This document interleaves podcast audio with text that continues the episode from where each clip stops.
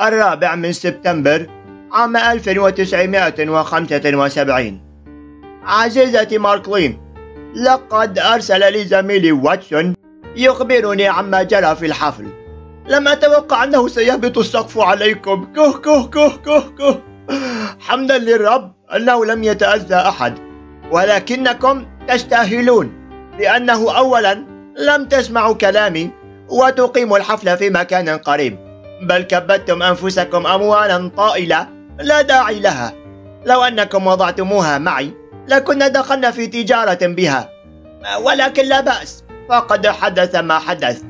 ثانيا لأنكم لم ترسلوا لي حصتي من الحلويات وشراب اللوز والمكسرات والفستق الحلبي.